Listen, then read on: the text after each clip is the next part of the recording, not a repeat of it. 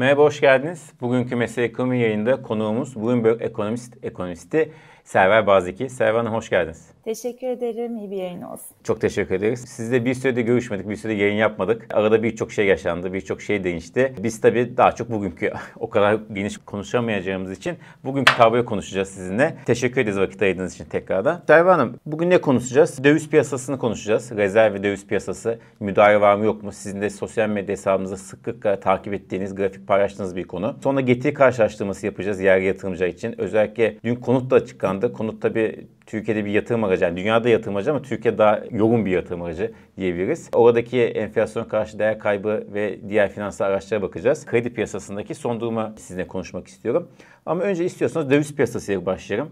Şimdi biliyorsunuz İsrail-Hamas savaşı öncesinde Türkiye'nin ABD olan ilişkilerinde Suriye sınırındaki olan cereyan eden gelişmeler finansal piyasaları etkiliyor. Özellikle bu son iki olay finansal piyasada ciddi bir dalgalanmaya attı. Borsa tarafında, faizde, petrolde, altında. Ama döviz kurlarında öyle bir şey yok. Bunun sebebi ne? Yakın geçmişte yaşadığımız şeylerin benzerini mi yaşıyoruz? Yine döviz sıkı bir şekilde kontrol altında mı sizce? Bugün. Yakın coğrafyamızda yaşanan olay tabii ki hem genel olarak gelişmekte olan ülkeler üstünde bir etkisi var çeşitli bununla ilgili takip ettiğimiz endeksler mevcut. VIX bunlardan bir tanesi önde geleni. Çoğu kişinin de takip ettiği gelişmekte olan ülkeler için. Diğer taraftan dediğiniz gibi uluslararası ölçekte takip ettiğimiz bazı emtialar var. Düne kadar genel olarak beklenti yaşanan çatışmanın belli bir coğrafyaya kısıtlı kalacağı doğrultusundaydı.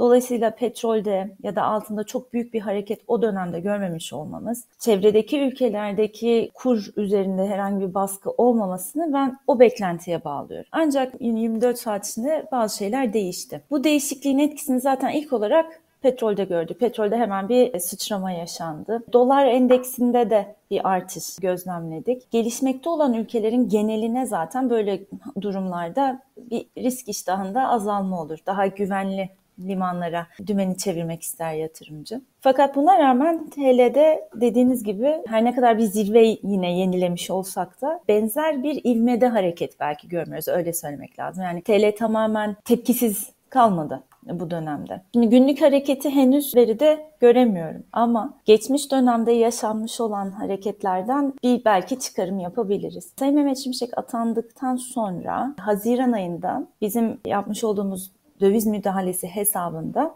akımların netleşmesi yöntemini kullanıyoruz. Yani Merkez Bankası'na rezerv akımını gözlemleyebildiğimiz bazı kalemler var gözlemleyemediğimiz kalemler de var. Bu da zaten işin bir hani varsayım kısmında kalıyor. Gözlemlediğimiz kalemlerden yine çıkışı gözlemlediğimiz kalemleri netleştirdiğimizde Haziran ayında kayda değer bir hareket olduğunu görmedik. İki akım tarafında yaptığımız netleştirmeyle Merkez Bankası'nın döviz pozisyonu arasındaki farkı karşılaştırdığımızda hmm, yani içeri gelen akım dışarı çıkan akımla rezervlerdeki değişiklik aslında uyumlu diyorduk. Fakat Temmuz ayında hem enflasyon raporu toplantısında Başkan Erkan'ın müdahaleleri devam ettiğini söylemesiyle hem de zaten veriden burada görüyorsunuz Temmuz ve Ağustos aylarında toplam 30 milyar dolar daha bu netleşme hesabına göre müdahale olduğunu hesaplıyoruz. Şimdi piyasada bunun aslında daha ziyade bir konservatif yani tut, ihtiyati bir biçimde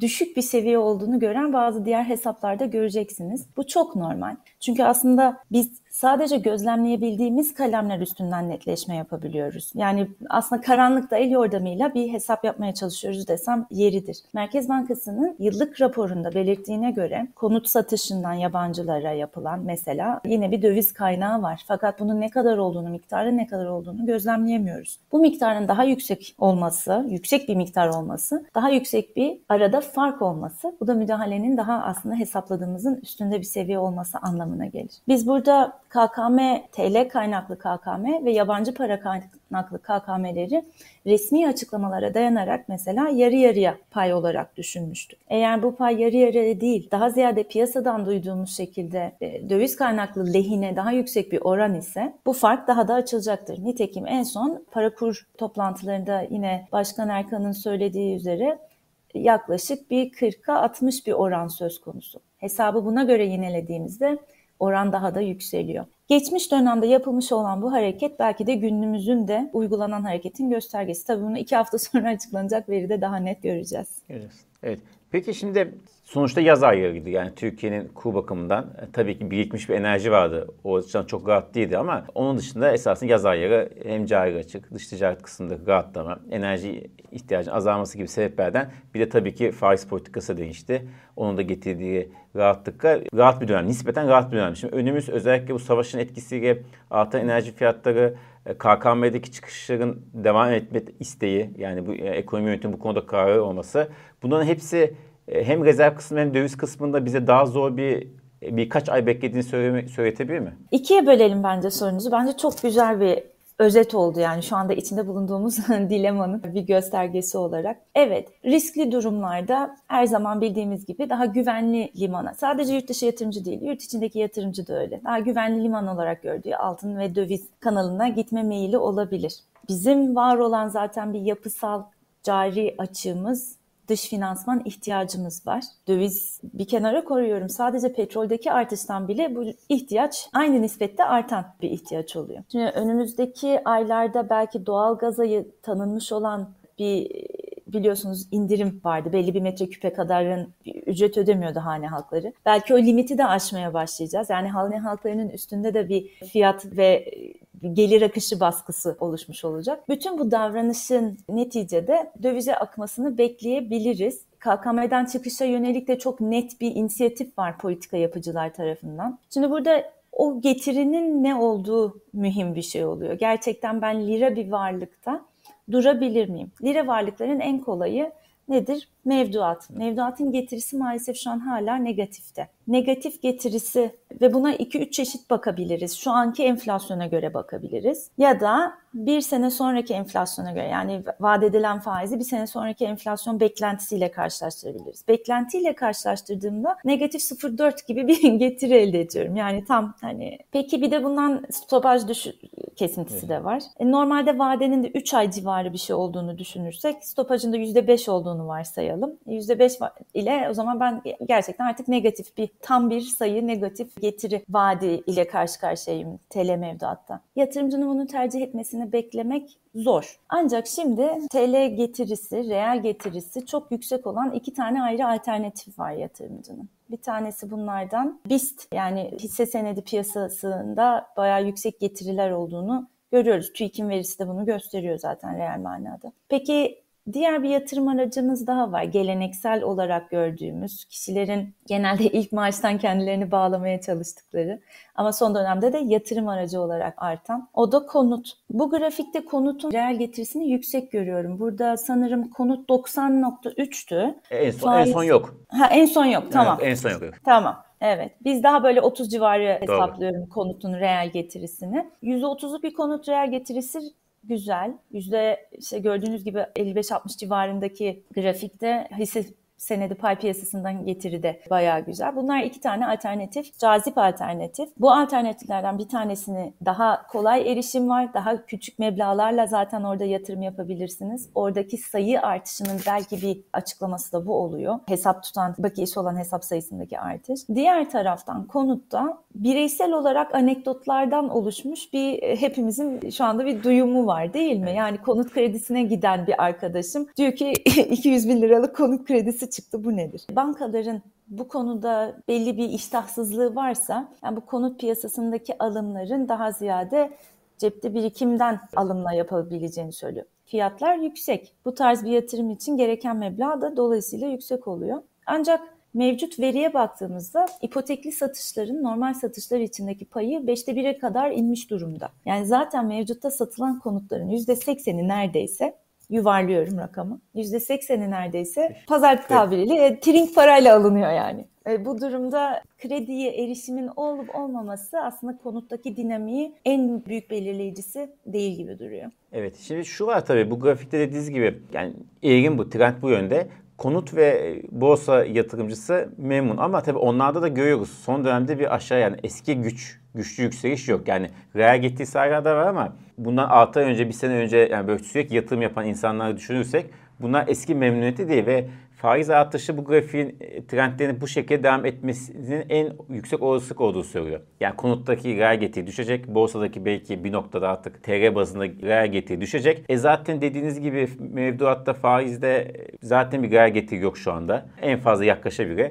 E bu durumda esasında yer yatırımcı için çok iyi bir kazançlı reel getiri yok esasında yüksek bir reel getiri değil mi? Yani aslında bakarsınız şimdi bunu söylüyoruz çünkü şu grafikte görüyorsunuz yüzde yüzlük bir yıllık evet. getiriye alıştıysanız evet yüzde 60 sizi çok tatmin etmeyebilir ama yüzde 60'lık reel bir getiriden bahsediyoruz. Bu düşük bir getiri değil. değil. Sadece geçmişte belki yaşamış olduğumuz o hızlı ivmeli artışa nazaran tatmin etmiyor olabilir. Yani bu tekrar bir yüzde yüzlük artışı nerede bulurum gibi bir arayış içindeyse yatırımcı. Zor bu. evet o bambaşka bir yaklaşım diye düşünüyorum. Evet. Yok yani bence TL varlıklarda şu anda tabii meblağına göre ya hisse senedi piyasasında ya da konuttaki getiri kötü denemez. Şimdi önce şunu sorayım. Şimdi kredi faizleri zaten mevduat faizden daha hızlı atıyor. Seçim öncesinde de öyleydi. Seçim sonrasında biraz daha belki değişti ama faizler çok yüksek tabii. Bankanın kredi verme işleri de düşük. İşte konut kredisine ben de benzer şeyler duyuyorum. Araba kredisi, evet. taşıt kredisine zaten yok belli seviyenin üstünde. Buna baktığımızda kredi kısmında özellikle gerçekten ciddi bir sıkılaştırma var mı? Ekonomi yönetimi tarafından yapılıyor mu? Ve bunun etkileri neler? Onu sorayım. Yani kredi verisi şu an elimizde seçimden sonraki 3 aylık süreye ait bir veri var. Şimdi ben önce size genel kredi görünümünü anlatayım. Evet orada büyüme düşüyor. Hem ne, nominal manada düşüyor. Yani gördüğümüz normal anladığımız yüzde hesabı üzerinden düşüyor. Hem de enflasyona göre normalleştirirsek kredi büyümesinin aslında uzun dönem ortalamalarına yaklaştığını yani hız, hız kestiğini yine görüyoruz. Evet bu gerçekten kredi tarafında kredi politikalarının sıkılaştığını bize gösteriyor. Kalem kalem olarak bakarsak daha ilginç bir resim ortaya çıkıyor. Sektörel bazdaki kredi akışına bakıyorum. Elimde 3 aylık veri var. Seçimden önceki 3 ay ile seçimden sonraki 3 ayı karşılaştırıyorum. İmalat sektörünün aldığı pay artmış. İmalat sektörünün içinde de son geçtiğimiz 5 sene içinde ihracat payı en yüksek olan sektörler en yüksek artışı göstermiş. Ekonomi yönetiminin çok net bir kredi politikası yönlendirmesi ya da tercihi var diyeyim. Neydi o? Ben tüketici kredilerinden ziyade özellikle ihracat yapan ve küçük orta ölçekli firmaların kredilerine yönelilmesini tercih ediyorum diye. PPK metninde tam bu kelimelerle olmasa da bu ifadenin, bu bu tercihin bir yansıması var. Ekonomi yönetiminden diğer yöneticilerin de yaptığı açıklamalar bu yönde. Veride de bunu görüyoruz. Gerçekten bir kısıt değişiklik var orada portföydeki portföydeki değişiklikte. Şunu özellikle eklemek isterim.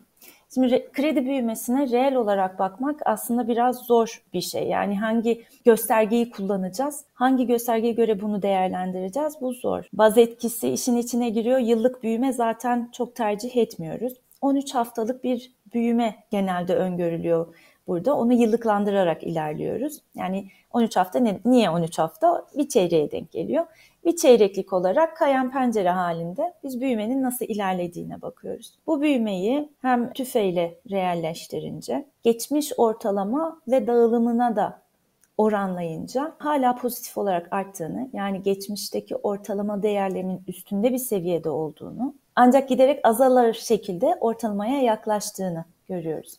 Bu bize para politikası açısından ne diyor? Öncelikle evet para politikası kredi büyümesindeki hızı kesmekte başarılı olmuş. Belki de genel olarak politika çerçevesi demeliyim. Çünkü o politikanın içinde kredi büyüme sınırları var. Yani genel bir politika çerçevesi bu yönde. Gidişatla ilgili ne söylüyor? Gidişatla ilgili de benzer yönde ilerleneceğini söylüyor. Çünkü henüz daha orta yani 2014 sanırım 2014-2019 seviyelerindeki ortalamalara erişmiş değiliz. Sıkılaşma devam edecek. Bu bunu gösteriyor. Evet.